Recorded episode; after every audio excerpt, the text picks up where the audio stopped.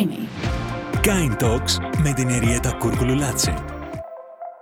Καλώς ήρθατε στο Kind Talks Podcast. Είμαι η Εριέτα Κούρκουλου και έρχομαι σήμερα να μιλήσω για άλλο ένα πολύ ενδιαφέρον θέματα. Ελπίζω ότι θα συζητήσουμε για πολλά θέματα με τη συγκεκριμένη καλεσμένη. Ε, αλλά το κυριότερο που θα ήθελα να ακουμπήσουμε σήμερα είναι το body image και το πώς αποδεχόμαστε εμείς και γύρω μας αλλά και τα μικρά κοριτσάκια γιατί και αυτό το θεωρώ πάρα πολύ σημαντικό ε, για το πώς αντιμετωπίζουμε το σώμα μας και το πώς μαθαίνουμε εάν όχι να το αγαπάμε τουλάχιστον να το αποδεχόμαστε. Εγώ πολύ πρόσφατα μοιράστηκα την εμπειρία μου με αυτό, μοιράστηκα την εμπειρία μου με έναν τρόπο ζωής ο οποίος δεν βοηθούσε καθόλου το σώμα μου και με έφτασε στο σημείο να διακοπεί εντελώς ο κύκλος μου και να χρειαστεί να κάνω το πρώτο μου παιδάκι με εξωσωματική. Πλέον έχω βγει στην αντίπερα όχθη, αλλά δεν ήταν εύκολο. Μετά από πολύ φαγητό και πολύ κλάμα εννοείται γιατί άλλαξα τρόπο ζωής και μία διακοπή από τη γυμναστική που νόμιζα ότι ήταν απαραίτητη για την ευτυχία μου. Ε, γιατί πολύ απλά θεωρούσα ότι δεν θα ήμουν σωστή μητέρα αν ερχόταν ένα δεύτερο παιδί, ένα κοριτσάκι και αυτό που έδειχνα είναι ότι η μία εικόνα είναι πιο σημαντική από την υγεία μου δεν μπορούσα λοιπόν να σκεφτώ μία καλύτερη καλεσμένη από την Ειρήνη Μπουντούκη, ε, η οποία είναι plus size model, αλλά πέρα από αυτό ξέρω ότι ασχολείται με πολλά κοινωνικά ζητήματα, τα οποία μένα μου ακουμπάνε πραγματικά την καρδιά και θέλω να σε ευχαριστήσω που είσαι σήμερα εδώ. Ριέτα, ευχαριστώ πάρα πολύ για την πρόσκληση. Είναι χαρά μου και τιμή μου να μοιραζόμαστε. Αρχικά να μοιράζεσαι όλο αυτό το βιωμά σου μαζί μου και μαζί με τους ακροατές και φίλους που θα κάνουν join σε αυτό το podcast. Ε, ήδη έχεις δείξει πάρα πολλές θεματικές, η αλήθεια είναι. Είναι, είναι πολλές και είναι αλληλένδετες, δηλαδή συνδέονται μεταξύ τους, αλλά θεωρώ πολύ σημαντικό γιατί διάφορα κανάλια πήρανε τη δημοσίευσή μου και λέγανε μα είναι δυνατόν αυτή που τα έχει ναι. όλα, που έχει λεφτά, που είναι δραστήρια κοινωνικά, που που που και όλα αυτά. Τι έγινε ας πούμε; Και, και πήγε σε αυτό το δρόμο και αμφισβήτησε τόσο πολύ την εικόνα της. Και η αλήθεια είναι ότι πια δεν χρειάζεται να είναι κάτι συγκεκριμένο. Βομβαρδιζόμαστε από παντού από, από εικονες οι οποίες επηρεάζουν όλους μας, ανεξάρτητα με την οικονομική μας κατάσταση, με την εξωτερική μας εμφάνιση. Αισθανόμαστε συνέχεια ίσως ότι δεν είμαστε αρκετοί γιατί υπάρχει μια εικόνα τελειότητας η οποία δεν αντιπροσωπεύει την πραγματικότητα. Ε, σε καμία περίπτωση. Αρχικά θα με επιτρέψετε να σχολιάσω αυτό που είπες ότι πήραν τα κανάλια και είπαν συγκεκριμένα πράγματα. Ο καθένας μπορεί να λέει ό,τι θέλει. Η αξία της ψυχικής υγείας και της σωματικής αφορά κάθε άτομο μεμονωμένα και θεωρώ ότι έτσι θα πρέπει να αντιμετωπίζεται και κυρίως με σοβαρότητα. Οτιδήποτε και να πούνε εξωγενείς παράγοντες, δηλαδή άνθρωποι οι οποίοι δεν είναι στο κλειστό οικογενειακό μας περιβάλλον και εν τέλει άνθρωποι που δεν μας αφορά και η γνώμη τους. Δηλαδή ε, δεν μένουμε μαζί τους, δεν τους αγαπάμε, δεν τους κάνουμε παρέα, οπότε ο καθένας μπορεί να έχει ό,τι γνώμη θέλει. Talkers can talk, που λένε και στο χωριό μου. Ήσουν πάντα ε, έτσι, ήσουν πάντα τόσο δυναμική; Όχι. Ωραία. Όχι. Ε, και μου δίνεις πάρα πολύ ωραία φορμή, ε, γιατί νομίζω ότι εκεί είναι και το εφαλτήριο για όλα τα άτομα, το να ξεκινήσουμε να βλέπουμε την αυτοαξία μας. Γιατί μιλάμε πολύ για την εικόνα σε μια εποχή που η πληροφορία, η βασική μας πληροφορία είναι μέσω της εικόνας, Όμως, μέχρι να αντιληφθούμε την πληροφορία, είναι ήδη πεπερασμένη. Είναι τέτοια η ταχύτητα που διακινείται όλη αυτή η πληροφορία, που δεν προλαβαίνουμε να την αφομοιώσουμε, δεν προλαβαίνουμε να την αναγνωρίσουμε τι ακριβώς θέλει να πει ο ποιητής. Ε, οπότε θεωρώ ότι αυτό έγκυται περισσότερο στο κομμάτι ε, του να βρούμε το ποιοι είμαστε, που το ακούμε πάρα πολύ συχνά και από πολλές ειδικότητες η αλήθεια είναι, ε, αλλά και να δούμε τελικά ποιοι θέλουμε να γίνουμε. Κάθε άτομο κουβαλάει τα δικά του προσωπικά βιώματα, σίγουρα μας καθορίζουν, όμως πιστεύω, όντας ένα άτομο που είχα γενικότερα μια πολύ δύσκολη παιδική ηλικία και αργότερα μια δυσκολότερη ενήλικη ζωή, ε, ότι αυτό που μας καθορίζει είναι οι επιλογές μας εν τέλει. Συμφωνώ απόλυτα. Θες να μας πεις λίγο παραπάνω γι' αυτό, όταν μιλάς για την παιδική ηλικία, τι δυσκολίες αντιμετώπισες; Ε, ναι, να σου πω την αλήθεια, μεγάλωσα σε ένα κακοποιητικό περιβάλλον. Το έχω αναφέρει και παλαιότερα. Μοιράζομαι την ιστορία μου συγκεκριμένα γιατί υπάρχουν πάρα πολλά άτομα που τη βιώνουν και έξω αυτή τη στιγμή. Πρόσφατο παράδειγμα με τον πατέρα ο οποίος δολοφόνησε το γκουνιάδο του επειδή βίαζε το, την κόρη του. Και μπράβο στον μπαμπά. Και εγώ το ίδιο θα έκανα. Νομίζω είναι ανθρώπινο αυτό, ειδικά σε μια χώρα όπου η δικαιοσύνη σπάνια παίρνει το δρόμο της έτσι όπως θα έπρεπε. Ναι, ξέρεις τι, πολλές φορές, ε, μπορώ να μιλήσω και το ελληνικό δικαστικό σύστημα και τους νόμους, ότι πολύ σπάνια το δίκαιο είναι συμφασμένο με το ηθικό. Οπότε αυτό αφήνει και πολλά παράθυρα στο να υπάρχει και μια αυτοδικία σε όλο αυτό. Ε, σε κάθε περίπτωση λοιπόν, επειδή μεγάλωσα σε ένα τέτοιο περιβάλλον, ήμουν ένα παιδί που είχα καταθλιπτικά επεισόδια, που δέχτηκα σεξουαλική κακοποίηση, οπότε αυτό καλέστηκα ως ενήλικας να το αντιμετωπίσω και ειδικότερα από όταν γέννησα την κόρη μου και μετά, γιατί έπρεπε να αναλάβω και την ευθύνη του παιδιού μου. Έτσι, πώς θα μπορούσα εγώ να είμαι άξια μητέρα όταν δεν έχω τίποτα τακτοποιημένο μέσα μου. Ε, αυτό βέβαια ήταν και μια πολύ καλή ευκαιρία πέρα από την προσωπική ενδοσκόπηση και δουλειά σε ό,τι αφορά το κομμάτι της ψυχικής υγείας α, να βρω τον εαυτό μου καλύτερα μέσα σε όλο αυτό το Την ταξίδι. έκανες μικρή την κόρη σου; Όχι, ήμουνα 29 στα 30. Α, οκ. Άρα μέχρι τότε λες ότι δεν είχες απόλυτα λύσει τα θέματά σου. Και αυτό το, το τονίζω γιατί δεν πρέπει να εγκαταλείπουμε ενώ Την ότι... ελπίδα. Πραγματικά. Αλλά βλέπω μεγαλύτερους ανθρώπους που ξέρεις έχουν συμβιβαστεί με, με τις πληγές τους και θα σου πούνε ότι εγώ δεν, ε- δεν έχει νόημα να το δουλέψω. Εγώ διαφωνώ. Θεωρώ ότι σε κάθε φάση ζωής και επειδή καθώς λες και εσύ δοκιμαζόμαστε από διάφορα πράγματα όπως είναι η γονεϊκότητα και αργότερα που μεγαλώνουμε από το χρόνο που τελειώνει. Δηλαδή συνέχεια υπάρχει κάτι το οποίο εάν δεν είναι μέσα σου δουλεμένο σε επηρεάζει αρνητικά. Μμμ. Ε, θα συμφωνήσω πάρα πολύ σε αυτό που λες. Γι' αυτό και όλες βλέπουμε τόσες δυσλειτουργικές σχέσεις γύρω μας. Είτε είναι εργασιακές, είτε είναι φιλικές, είτε είναι συντροφικές. Σε κάθε περίπτωση όμως, κάποιο άτομο για να πάρει την ευθύνη του εαυτού του και να πει ότι εγώ θα απευθυνθώ σε ένα θεραπευτή. Γιατί αν κάνουμε κομμωτή να βρούμε 15 χρόνια που να μας ταιριάξει, το να βρούμε ένα θεραπευτή που θα μας ταιριάξει είναι ακόμα δυσκολότερο. Ε, όμως βασικό στοιχείο είναι του να αποδεχθούμε ότι πραγματικά δεν μπορούμε να το διαχειριστούμε όλο αυτό μόνοι μας. Όσο και αν είμαστε λειτουργικοί στην καθημερινότητά μας, κάτι θα μας κάνει trigger, κάτι θα μας βγάλει. Ε, εγώ ήμουν σε μια φάση που αντιλαμβανόμουν πλήρως ότι ε, it's so much for me. Έχω κάνει πάρα πολύ deal με όλο αυτό πολλά χρόνια και πια δεν θέλω. Θέλω λίγο να φύγει κάτι απαλλαγείς από τους από αυτό. ώμους μου. Βέβαια. Να νιώσω λίγο πιο άνετα, να νιώσω λίγο πιο ελεύθερη. Γιατί ξέρεις, πολλές φορές μιλάμε για την ελευθερία γενικότερα και τρέχουμε στα λιβάδια. Ναι. Αλλά αν δεν ξεκινήσουμε απελευθερώνοντας τις Το μέσα δυνατότητές μας, ακριβώς και το μέσα μας, πώς θα προχωρήσουμε παρακάτω, για να βγούμε και στα λιβάδια. ναι. Και, και εσύ έκανες και κόρη, ενώ το Βέβαια, τονίζω βέβαια, γιατί το βέβαια. θεωρώ πολύ σημαντικό οι γυναίκες που έχουν κόρες, ειδικά γυναίκες σαν και σένα, αλλά πάρα πολλές γυναίκες έχουν περάσει κάτι είτε κακοποιητικό, Μμμ. κάτι που δεν θέλουμε να το μεταφέρουμε στα παιδιά μας, κάτι που ενδεχομένως οι δικοί, οι δικοί μας γονείς, και δεν μιλάω για τους δικούς σου, μιλάω γενικά, να μην το αντιμετώπισαν έτσι όπως θα θέλαμε εμείς να αντιμετωπιστεί. Και τώρα εγώ το βλέπω ότι είναι η ευκαιρία μας ως μητέρες πια να το, να το διαχειριστούμε. Και ούσα μαμά κοριτσιού η ευθύνη αυτή θεωρώ ότι είναι ακόμα μεγαλύτερη. Η ευθύνη είναι μεγαλύτερη όχι μόνο ως προς το παιδί σου, γενικότερα ως προς τις νέες γενιές. Θεωρώ ότι για να αγαπάς τα παιδιά δεν δεν είναι ανάγκη να είσαι γονιός.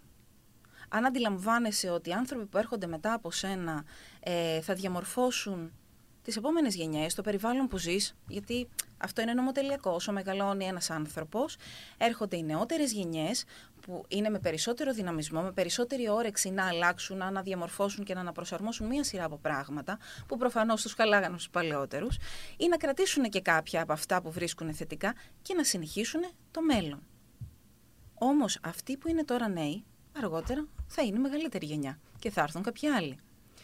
Οπότε, όντας σε αυτόν τον κύκλο ζωής, θεωρώ ότι είναι πολύ σημαντικό για μένα είναι θέμα ηθικής και εντυμότητας. Σε ό,τι αφορά την προσωπική μου άποψη, το να φροντίσω όπως μπορώ, γιατί προφανώς ένας άνθρωπος δεν μπορεί να τα κάνει όλα, έτσι, ε, να βάλω το λιθαράκι μου, όχι μόνο για το δικό μου το παιδί, για όσα παιδιά εμπλέκονται σε ό,τι ανακατεύομαι εγώ, να μπορέσουν έστω κάτι να είναι λίγο καλύτερο. Δεν θα ξεχάσω, ήταν η κόρη μου στον υπηαγωγείο Ήταν τότε μια περίοδο που είχε πάρει, είχα πάρει πάρα πολύ προβολή λόγω τηλεόρασης, press και όλο αυτού του κομματιού και όταν είχα πάει να την πάρω μια μέρα από τον υπηαγωγείο, ήταν μια συμμαθήτριά της, η οποία φορούσε ένα πολύ στενό μπλουζάκι, είχε έτσι όμορφη ζουμπουρλή κυλίτσα και βγήκε κλαίγοντας την ώρα που σχολούσαν. Και της λέω: Κόρτσι μου, τι έχεις; Γιατί την είδα πρώτα εγώ και η μαμά της ήταν πιο πίσω. Λέω: Κυρία Ειρήνη, με κοροϊδεύουν γιατί ήταν έτσι. Και έτσι κάνω να σου πω κάτι.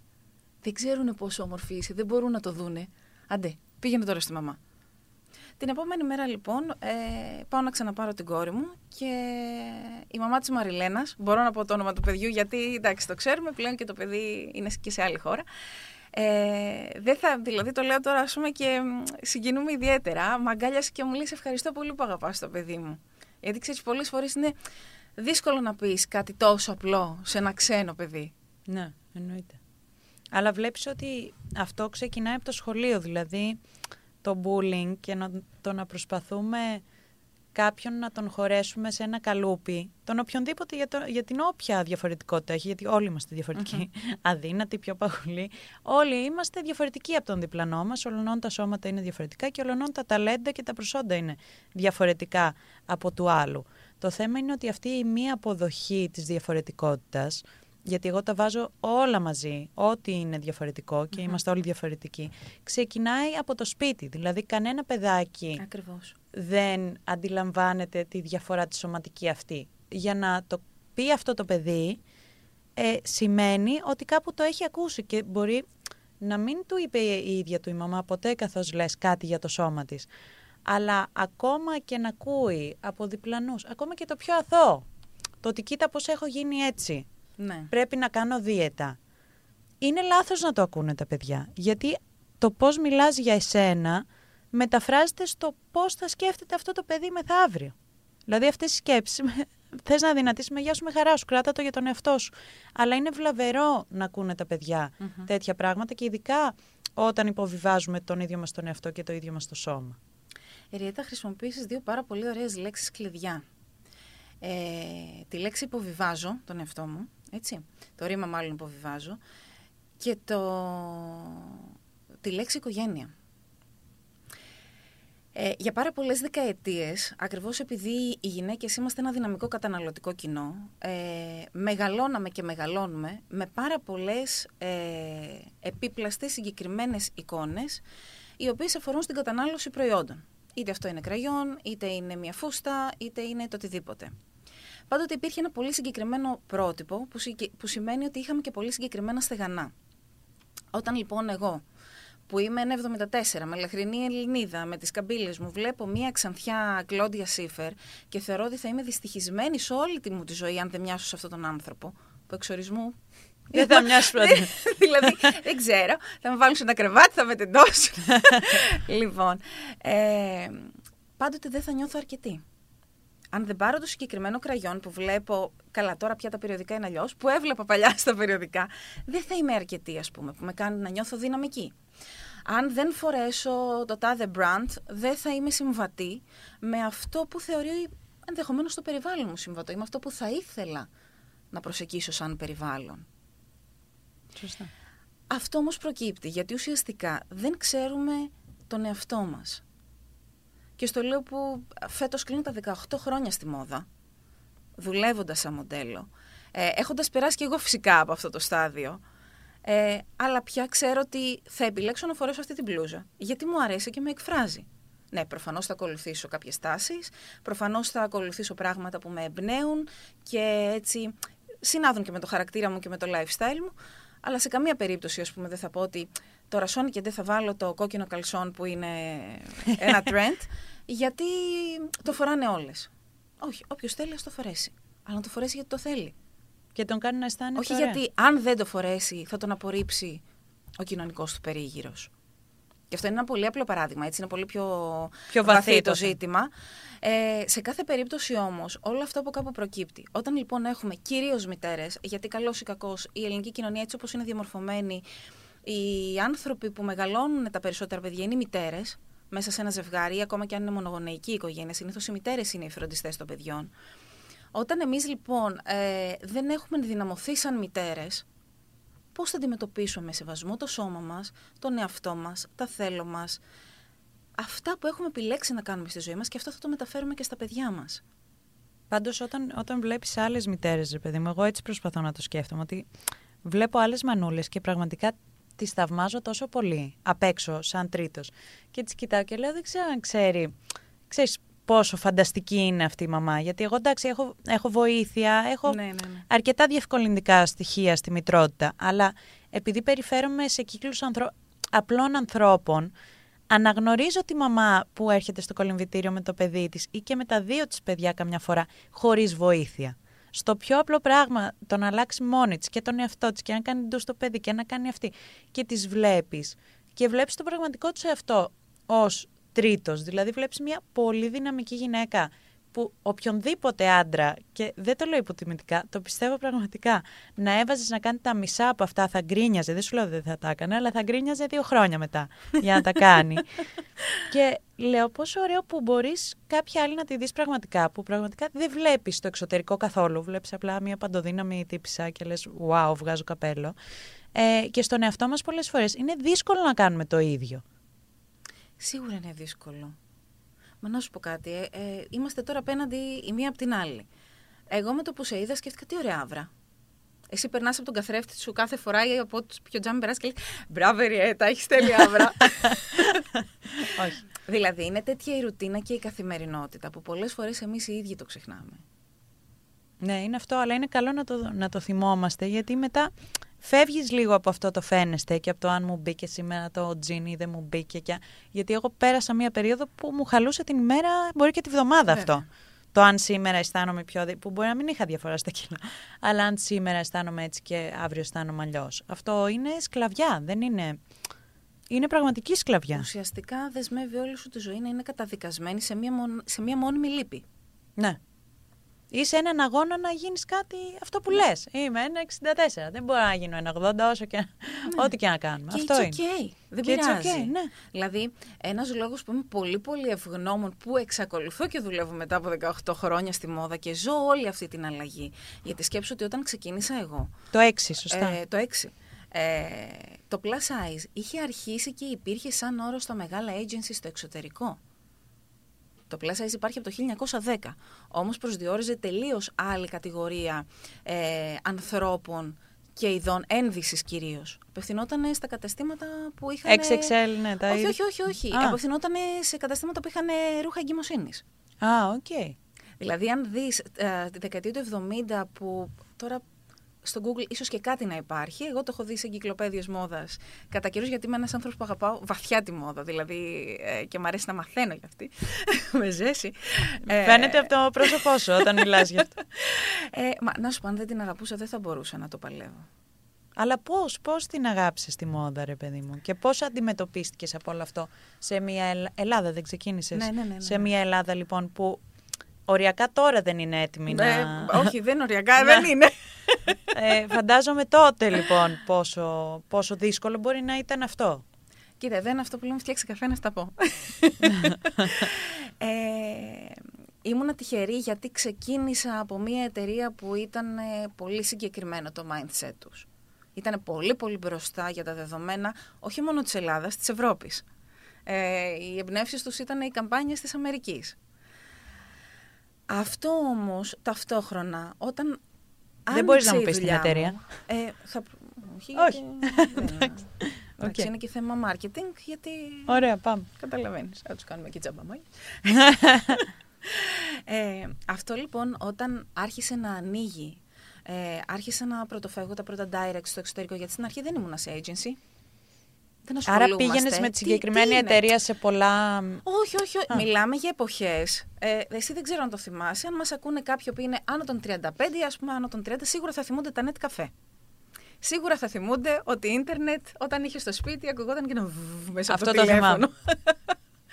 λοιπόν, οπότε είχα μία φορά την εβδομάδα, γιατί τότε ήμουνα και φοιτήτρια παράλληλα, που στον ελεύθερο μου χρόνο πήγαινα στο net καφέ και προσπαθούσα να βρω πού αλλού μπορώ να δουλέψω. Γιατί δεν ξέρω αν σου έχει τύχει ποτέ στη ζωή σου. Έχω κάνει πάρα πολλές δουλειές. Όταν μπήκα πρώτη φορά σε στούντιο, ένιωσα ότι ε, α- αυτό είναι το περιβάλλον μου. Αυτό είναι αυτό που θέλω να κάνω. Για όλη μου τη ζωή. Δηλαδή, νομίζω θα, κα- θα καταλήξω κάπως σαν την Iris Apfel, που η γυναίκα είναι 101 και είναι. «Α, Στο εύχομαι, αφού αυτό θέλει. Φαντάζεσαι. Λοιπόν, απολύθαμε στο Μουσείο Γουλανδρή. λοιπόν, ε, και έμπαινα και έψαχνα. Κάπως έτσι ανακάλυψα τα ASOS, το, το Εγώ γνωστό είχα τρέλα, ναι. e-shop. Τρέλα. Ε, είχα στείλει τότε βιογραφικό. Ε, Πού να- ε, μιλάμε τώρα που είναι JPEG τα αρχεία και φεύγουν. Τότε ήμασταν όλοι Τίποτα. με κάτι κινητά της Nokia και φωτογραφίες έντυπες ας πούμε. Ε, ήταν πολύ, πολύ challenge όλο αυτό. Πολύ challenge. Τώρα υπάρχει τεράστια πληροφορία γύρω από το πώς μπορείς να πάρεις βασικές κατευθύνσεις. Ε, αλλά ήμουν και τυχερή ταυτόχρονα, γιατί έκλεινα πάρα πολλές δουλειές direct. Που σημαίνει ότι αυτό σε πέραν τηλέφωνο, ε, ξέρεις Ειρήνη, σε θέλουμε από τότε μέχρι τότε. Τόσες Άρα ώρες, χωρίς τόσες ατζέντη μέρες. εννοείς. Ναι, ναι, ναι, ναι. ναι. Και πώς σε βρίσκανε; Ε, επειδή τους προσέγγιζα πρώτα εγώ. Α, ωραία. Είμαι από αυτά τα άτομα που γενικά οτιδήποτε. Κυνηγάς έκανα- τη μοίρα σου. Αυτό είναι πολύ ωραίο. Έφερνα πάντα τη δική μου καρέκλα στο τραπέζι. Και θεωρώ ότι, γιατί ξέρεις, πολλές φορές ο δικό μας το χώρο, όπως και στο, στο χώρο των media, κάπως θεωρείται ταμπού το να αυτοπροταθείς. Μα αν είσαι λογιστής, ας πούμε, και είσαι άνεργος. Δεν θα, Δεν θα κάνεις στείλεις ένα- βιογραφικό. Δεν θα μπεις στο LinkedIn, δεν θα κάνεις ένα προφίλ, δεν θα στείλει. αν θέλουν, θα συνεργαστούν. Και επίσης, κανείς δεν είναι υποχρεωμένος να σε θυμάται. Δεν, δεν, δεν είμαι η Ναομή Κάμπελ, προφανώς που την ξέρει. Την ξέρουν και οι πέτρες, ναι. Προφανώς, ναι. Οπότε κάπως αυτό. Ε, για μένα είναι και ένδειξη επαγγελματισμού. Κάνεις update στο look σου. Εγώ, ειδικά με το look μου, έχω περάσει από μαλλί μέχρι το δικό σου, ξανθώ κοντό και πάει λέγοντας. αυτό δεν, μπορεί να, δεν πρέπει να το δει ο πελάτης. Ε, οπότε για να μην το πολυλογώ, κάπως όλο αυτό πήρε και λίγο μόνο του το δρόμο. Μόνο Δηλαδή- του, αλλά το διεκδίκησες. Ναι, ναι, ναι, ναι, ναι. Και σε εποχές που σου λέω εδώ είχα κάνει τα πρώτα τηλέφωνα το 8 κιόλας, το 2008, σε agencies που υπήρχαν τότε. Και του ρώταγα, αναλαμβάνετε plus size μοντέλα; Εγώ τότε τη μόνη που ήξερε την η Ashley Graham, καμία άλλη. ναι. Και λέγανε, ε, τι είναι αυτό; Ή όχι, όχι. Κατάλαβες. Και έχω φτάσει πλέον και είμαι πολύ ευγνώμων για αυτό, μέσα από τη δουλειά μου και τη συνέπειά μου, να ξέρω ότι αύριο θα δουλέψουμε με την Μπουντούκη. Τι ωραία. Ε, το θεωρώ μεγάλη κατάκτηση. Δηλαδή Είναι σε ένα μεγάλη χώρο που κατάκτηση. εξορισμού δεν σε θέλει. Δεν, δεν μπορείς να κάνεις το φοιτήν. Ναι, και είμαι δεν και πολύ μπορείς- ευγνώμων για όλες τις γυναίκες που συνέβαλαν σε αυτό το κομμάτι. Δηλαδή, λέμε για την Ashley Graham, η οποία δουλεύει 25 χρόνια. Και όταν ξεκίνησε στα 14 της, έκανε κάτι shop στο Τέξας και στο Ντάλλας. Δεν το τα ήξερε βλέπε καν. ούτε- ναι. Βέβαια, φυσικά. Και μία σειρά από μοντέλα, απλά αναφέρω τη συγκεκριμένη γιατί την ξέρει ο περισσότερος κόσμος. Φέτος, ας πούμε, μοντέλο της χρονιάς ήταν η Παλώμα Αλσέσσερ, η οποία είναι 70. ναι. Ε, δηλαδή είναι τεράστια η αλλαγή που γίνεται. Γι' αυτό ακριβώς το λόγο θεωρώ πάρα πολύ σημαντικό το ότι πια στο χώρο της μόδας μπορούμε να μιλήσουμε για συμπερίληψη. Θεωρήσω ότι ο λόγος που γίνεται αυτό, και δεν, ε, δεν το ρωτάω γιατί έχει κάποια σημασία, δεν έχει καμία σημασία και το λέω σε πολλά θέματα αυτό, ότι άμα το κάνουν ε, οι εταιρείες για να δείξουν ότι είναι συμπεριληπτικοί ή όχι, ο, για όποιον λόγο και να συμβαίνει, είναι θετικό. Ε, αλλά θεωρείς ότι πραγματικά έχει αρχίσει να αντιλαμβάνεται ο κόσμος ότι ο καταναλωτής μου θέλω να είναι όλοι. Και όλοι δεν σημαίνει μια γυναίκα 1,80-50 κιλά, σημαίνει όλοι. Άρα να μπορεί να δει η γυναίκα αυτή το ρούχο μου και να πει «Α, αυτή μοιάζει λίγο με μένα, άρα θα μου ταιριάζει και εμένα». Το βλέπουν αυτό ή είναι ακόμα... Γιατί σίγουρα στην αρχή ήταν το ότι «Α, θέλω κι εγώ να μπω στην τάση και να δείξω ότι είμαι κοινωνικά ευαισθητοποιημένος ή τέλος πάντων ανοιχτόμυαλος». Είναι αυτό ή είναι ότι καταλαβαίνω ότι αυτό έχει και ένα θετικό αντίκτυπο οικονομικό ενδεχομένως; Είναι και τα δύο. Γιατί at the end of the day μιλάμε για επιχειρήσεις και για μια τεράστια βιομηχανία αυτή τη στιγμή. Ε, και δεν είναι κακό. Γιατί ζουν άνθρωποι από αυτό, κάποιοι δουλεύουν. Δηλαδή, ας μην μένουμε στα πολύ μεγάλα ονόματα, γιατί αυτά τα πολύ μεγάλα ονόματα σε μία μπουτίκα έχουν εργαζόμενους. Και αυτοί οι εργαζόμενοι μένουν κάπου. Έχουν οικογένειες ενδεχομένως ή έχουν τον εαυτό τους.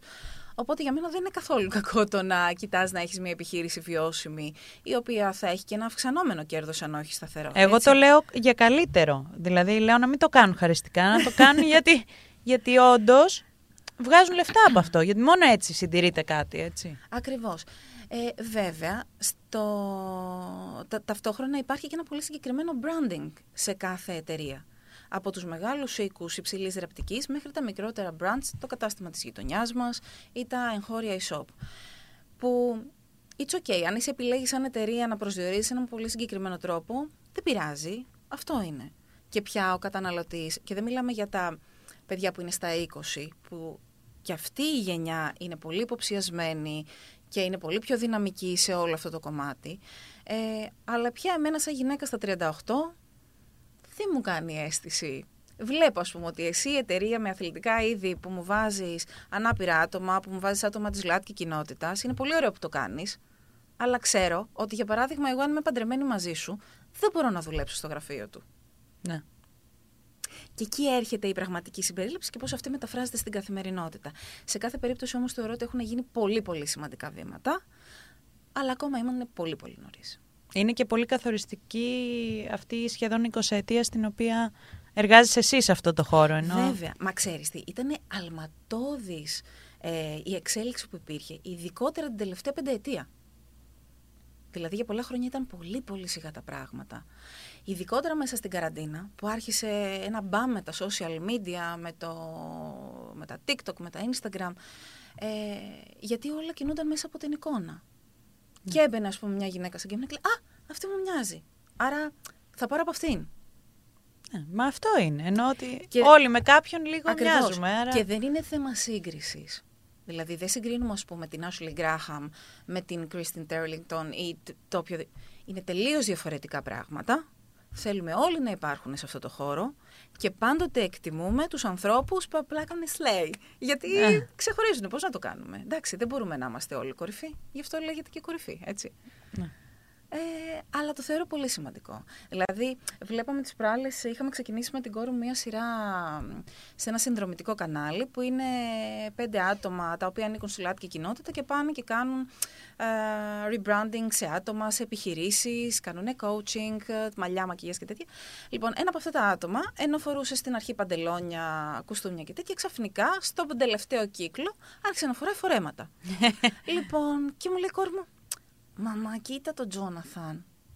Λέω, κοίταξε, δεν και πράγματι δεν ήταν. Sorry, Jonathan, Van Ness.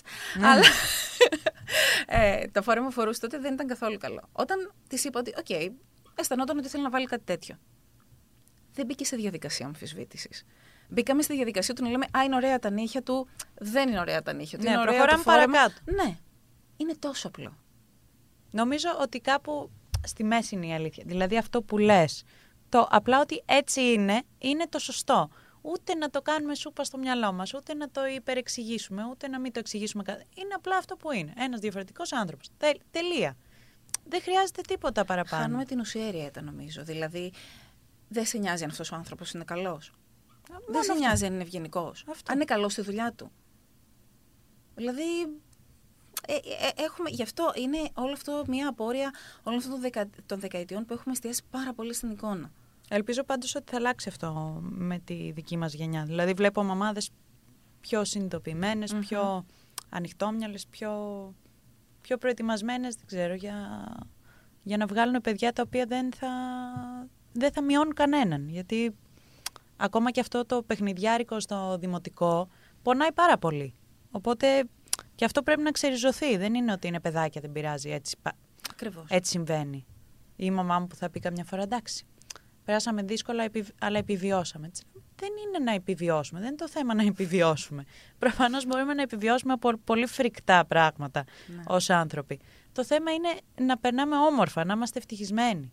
Αν όχι συνέχεια, τον περισσότερο καιρό. Αυτό το πράγμα. Πιστεύεις ότι ψάχνουν περισσότερο ποιον οι άνθρωποι, έτσι, μια ζωή με ποιότητα; Αυτό που λέμε. Νομίζω και δεν εννοώ ότι... στο χρηματικό κομμάτι, στο οικονομικό. Γενικά μια ζωή με ποιότητα. Νομίζω ότι υπάρχουν ε, ναι, κατηγορίες ανθρώπων. Σίγουρα ένα μεγάλο κύμα όντως ψάχνει αυτή την ποιότητα και γι' αυτό βλέπουμε και ανθρώπους να φεύγουν από τα κέντρα των πόλεων και να πηγαίνουν στην επαρχία. Αλλά σίγουρα υπάρχουν και άλλοι που μόνο χειροτερεύουν. Ελπίζω να, να είναι περισσότεροι και να υπερισχύσουν οι άνθρωποι που πραγματικά θέλουν να γυρίσουν στη βάση και στην ουσία της ζωής και όχι σε όλο αυτό το φαίνεστε. Αλλά εγώ γι' αυτό εκτιμώ και σένα γιατί έχεις χρησιμοποιήσει πραγματικά το βήμα σου για να ακουμπήσεις θέματα κοινωνικά και το θεωρώ χρέος μας αυτό. Γιατί όλοι πέρα από τη δουλειά μας ε, έχουμε και ένα βίωμα το οποίο συχνά έχει πολύ ψωμί. Δηλαδή έχω συναντήσει πολύ λίγους ανθρώπους που δεν έχουν περάσει καμία δυσκολία ή που δεν έχουν κάποιο είδους πάλι με τον εαυτό τους. Και το μοίρασμα αυτής της πάλης, ειδικά όταν το χρησιμοποιούμε για να βοηθήσουμε άλλους το θεωρώ πάρα πολύ σημαντικό, ειδικά για ανθρώπους που έχουν βήμα. Και εσύ έχεις βήμα και το κάνεις αυτό και θέλω να μας μιλήσεις λίγο ε, και πριν κλείσουμε για το, το τι κάνεις ακριβώς και πώς έχεις χρησιμοποιήσει την προσωπικότητά σου για να, για να αγγίξεις θέματα που αγγίζουν στην τελική και, και τη δική σου ψυχή. Ε, αρχικά σε ευχαριστώ πάρα πολύ για τα πολύ όμορφα σου λόγια, γιατί αισθάνομαι, ε, εσείς δεν μπορείτε να το δείτε, αλλά εγώ το αισθάνομαι γιατί την έχω απέναντί μου, την ενέργειά σου και για μένα αυτό είναι το πιο σημαντικό. Ε, η αλήθεια είναι ότι και μέσα από την επαγγελματική μου πορεία, αλλά και μέσα από την προσωπική μου πορεία, αυτό που ανακάλυψα ήταν ότι ουσιαστικά αυτό που χρειαζόμουν ήταν ενδυνάμωση. Δηλαδή, αυτό που λέμε να βρούμε τον εαυτό μας, δεν φεύγουμε τρεις μέρες στο Θιβέτ και γυρίζουμε άλλοι άνθρωποι το μέσα έξω. Σαν την Τζούλια Ρόμπερτ. Τζούλια, πες μας το μυστικός. Ε, νομίζω ότι κατά βάση αυτό που με καθόρισε σαν γυναίκα, σαν επαγγελματία, αλλά κυρίως σαν μητέρα, ήταν ότι ανέλαβα την ευθύνη του εαυτού μου. Είπα ότι, ωραία, έχεις αυτή τη ζωή που έχεις. Είχες την παιδικότητα αυτή που είχες, μάλλον την παιδική ηλικία αυτή που είχες. Τι θα κάνεις γι' αυτό; Θα το αφήσεις να σε φάει ή θα το πάρεις στα χέρια σου; Αυτό λοιπόν σε μια αναζήτηση χρόνων και μέσα από ψυχοθεραπεία και μέσα από σεμινάρια ενδυνάμωσης, δηλαδή το πώς να φτιάξω ένα βιογραφικό. Έτσι, το πιο απλό. Δεν μιλάμε ότι είσαι τέλεια. Αυτά δεν ξέρω, μου φαίνεται πολύ τοξική η θετικότητα. και λίγο δεν ξέρω ποιος το κάνει αυτό κάθε μέρα. Ε, και μέσα λοιπόν από την προσωπική μου δουλειά, αλλά και λόγω του πτυχίου μου, γιατί έχω τελειώσει κοινωνική θεολογία στο ΕΚΠΑ. Ε... Το άκουσα σε μία από τις εκπομπές. και... Ήταν... Φαντάζεσαι ότι ήταν αναπόφευκτο μετά τη θεολογία να ασχοληθώ με το modeling. ήταν φυσικό επόμενο. Ε, και αγαπώντας την εκπαίδευση συνολικά, γιατί θεωρώ ότι η εκπαίδευση μας εξελίσσει σαν άτομα και σαν προσωπικότητες, το θεώρησα χρέος μου ότι από τη στιγμή που υπάρχουν άνθρωποι που μπορούν να σε ακούσουν και έχεις κάτι να δώσεις, θα πρέπει να το διαμορφώσουμε με ένα τέτοιο τρόπο, ώστε να είναι ωφέλιμο. Κυρίως για αυτούς που θα σε ακούσουν. Εσύ κάπως τα βρήκες. Ε, έτσι λοιπόν έφτασα αυτή τη στιγμή που μιλάμε να είμαι μέντορα στο Women on Top, το οποίο είναι ένας οργανισμός εδώ στην Ελλάδα που προσφέρει ενδυνάμωση κυρίως σε γυναίκες επιχειρηματίες, αλλά αυτή τη στιγμή έχει ανοίξει μια μεγάλη ομπρέλα που κάνει ενδυνάμωση και σε ό,τι αφορά την καθημερινή ζωή, τη γονεϊκότητα, πάρα πολύ. Θα πω απλά, θα πω απλά συγγνώμη ότι όποια ενδιαφέρεται να μπει να κάνει ένα τσεκάρισμα στο, στο και, προφίλ Και πώς κάποιος που ενδιαφέρεται μπορεί να κάνει sign up για κάτι τέτοιο και, και ποιε συμπεριλαμβάνει. Οποιαδήποτε γυναίκα; Οποιαδήποτε θέλει να ενδυναμωθεί. Υπάρχουν πάρα πολλές μέντορες μέσα στην πλατφόρμα. Διαλέγεις αυτό που σου ταιριάζει. Εγώ, για παράδειγμα, θέλω κάποιον. Ε, Α πούμε, εμείς με τις ιδρύτριες του Women on Top αποφασίσαμε να συνεργαστούμε γιατί δεν υπήρχε κανένα άλλο άτομο στο χώρο το δικό μου που να κάνει mentoring. Και ειδικά στο χώρο της μόδας, πολύ δύσκολα θα σου πούνε tips and tricks για να προχωρήσεις. Σωστά. Υπάρχει μια, μια τεράστια γνώση η οποία δεν έχει μοιραστεί. και δεν το λέω εκ μέρους μου γενικότερα σε αυτό το χώρο, ας πούμε, τα οικονομικά σου. Πώς τα πάρα πολλά μοντέλα και supermodels είναι υπερχρεωμένα στα mother agencies στο εξωτερικό. Ή πώς θα συνδυάσεις οικογένεια και μια τέτοια δουλειά. Δηλαδή πριν την καραντίνα έλειπα πέντε μήνες στην Κίνα, ας πούμε, model trip. Έχω ταξιδέψει αρκετές χώρες, έχοντας παιδί. Ναι, και αυτό δεν είναι. Και χωρίς έχοντας βοήθεια. Δηλαδή, είμαστε εγώ και ο σύζυγός μου. Οπότε, κάπως και αυτό έπρεπε να συμβιβαστεί. Ε, οπότε, μπορεί μια γυναίκα να μπει, να επιλέξει τη μέντορα ανάλογα με τα ενδιαφέροντά της και τις Είναι online τα, τα μαθήματα, ε, είναι. Κατά βάση είναι online. Οι συνεδρίες κανονίζονται με βάση τις ανάγκες της κάθε μεντή. Και από εκεί και πέρα το βλέπουμε πάντα σε συνεργασία με τον οργανισμό, πώς μπορεί να υπάρχει το καλύτερο δυνατό αποτέλεσμα μέσα από αυτές τις συνεδρίες. Ε, εμείς σαν μέντορες προσφέρουμε δωρεάν τις υπηρεσίες μας, γιατί η γνώση είναι για να μοιράζεται και να πολλαπλασιάζεται. Και πριν από αυτό ήμουνα και στο πρόγραμμα We Mentor του Ιδρύματος Λαμπράκη, που πάλι προσφέραμε δωρεάν γυναική ενδυνάμωση σε νέες γυναίκες από τα 18 έως 35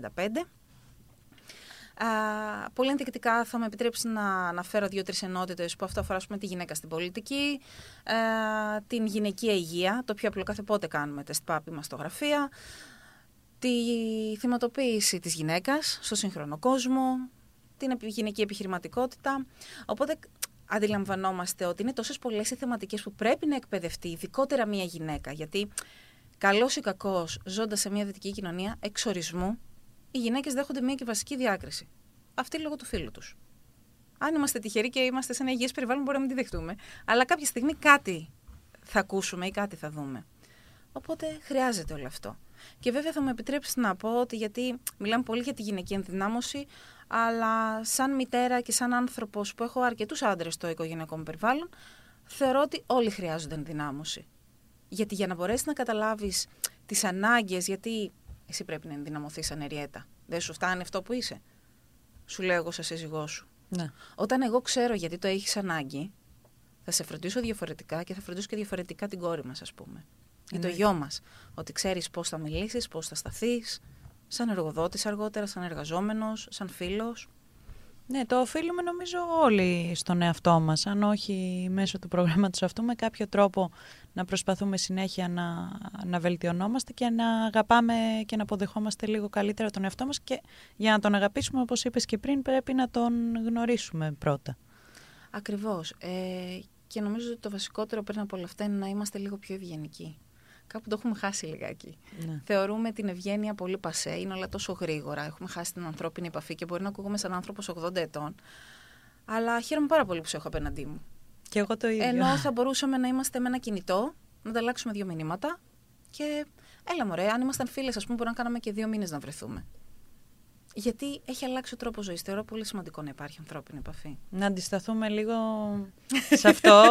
Εγώ είμαι μέσα. Να κάνουμε ένα κύμα αντίστασης λίγο, γιατί όλοι παρασυρώμαστε και χανόμαστε στη μαύρη τρύπα του, του όποιο application χρησιμοποιούμε τέλος πάντων ε, online. Αλλά θα ήθελα πριν κλείσουμε έτσι εσύ ως γυναίκα πια και ως ενδυναμωμένη γυναίκα. Καλά, έχω ακόμα και εγώ δρόμο. Έχεις. Ο δρόμος δεν τελειώνει, εγώ το λέω. αυτό, αυτό. Ε, όλο βελτιωνόμαστε και όλο δουλεύουμε τον εαυτό μας παράλληλα με όλα τα άλλα που κάνουμε, γιατί αυτό είναι το πρώτο. Ε, αλλά τι, ποια συμβουλή θα έδινες σε μία γυναίκα, θέλω δύο συμβουλές.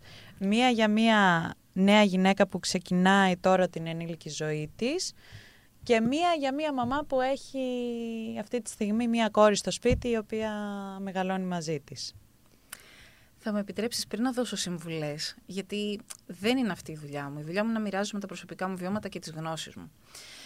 Ε, να πω ότι, γιατί πολλές φορές λέμε ότι «Μα πώς τα καταφέρνεις εσύ και είσαι ok». Δηλαδή, γιατί με βλέπεις, έτσι; Δεν είμαι ένας άνθρωπος που πληρώ τα τυπικά κριτήρια για να είμαι στο χώρο της μόδας, αλλά ξυπνάω καλά και κοιμάμαι καλά και βιοπορίζομαι και από αυτό το πράγμα. Και ευτυχώς πλέον και έχω και ένα υπέροχο πορτφόλιο και ευχαριστώ πάρα πολύ όλους τους ανθρώπου. ευχαριστώ την οικογένειά μου. Που συνέβαλαν σε αυτό το πορτφόλιο. αυτό, αυτό. Ε, ότι δεν υπάρχει μαγική συνταγή γι' αυτό.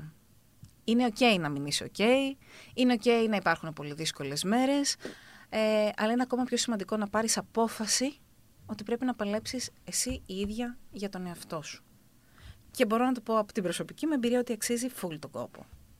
Θα πάρει χρόνο, θα πάρει κόπο, θα πάρει και πόνο, αλλά αξίζει τον κόπο. Τώρα, ε, σε μία μητέρα δεν θα ήθελα να του συγκεκριμενοποιήσουμε που έχει κόρη, γιατί θεωρώ ότι τα παιδιά πρέπει να έχουν υγιείς εικόνες ανεξαρτήτως φύλου.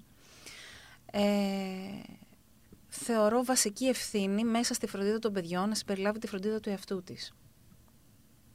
Και μπορεί να ακούγεται πολύ. Όχι, είναι πολύ σπουδαίο. Ξέρεις, ε, ναι, βάλε την κρεμούλα σου και ακόμα και ο χρόνος που θα έχεις για να βάλεις αυτή την κρέμα, την οποία θα την κάνεις δώρο εκείνη την ώρα στον εαυτό σου και θα το κάνεις γιατί μη φανούν οι ρητίδες. Όχι, γιατί αγαπώ το δέρμα μου, το φροντίζω και με νοιάζει να είμαι υγιής.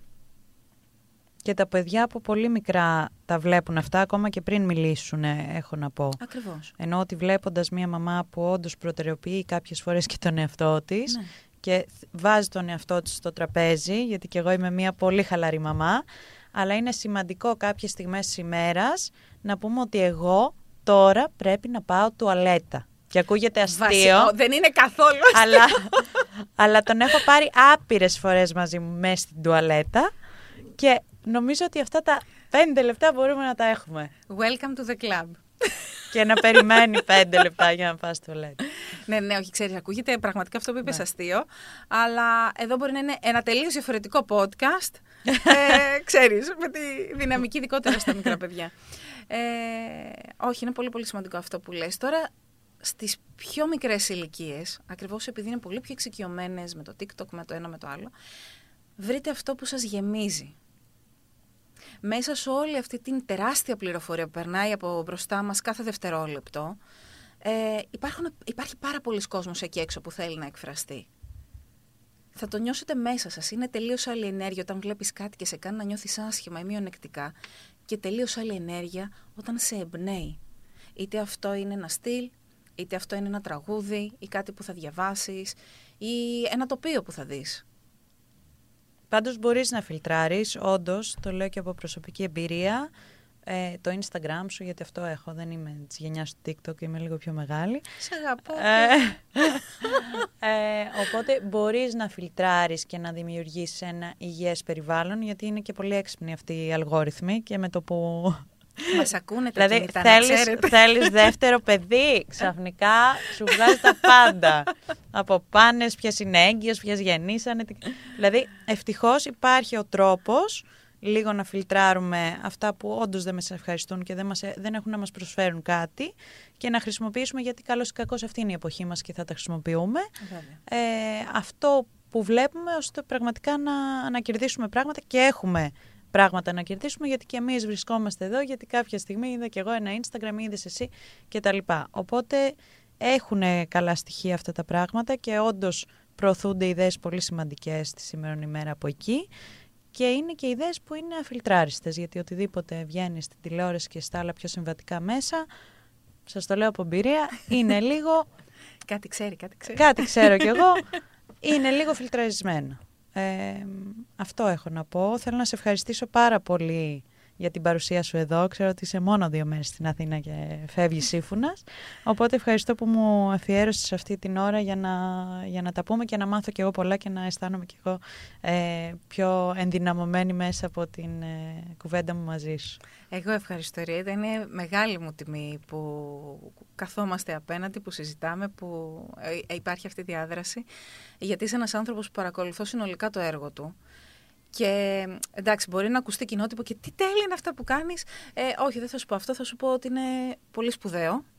Γιατί οτιδήποτε κάνουμε, όχι μόνο για το δικό μας το καλό και για το καλό των άλλων, βάζει ένα λιθαράκι να γίνει αυτός ο κόσμος καλύτερο. Και νομίζω ότι καλό είναι περισσότεροι από εμάς να ξεκινήσουμε σιγά σιγά μικρά μικρά πραγματάκια που θα βελτιώσει όλο, όλο τον κόσμο. Σε ευχαριστώ, ευχαριστώ πάρα πολύ. και εγώ πάρα πολύ.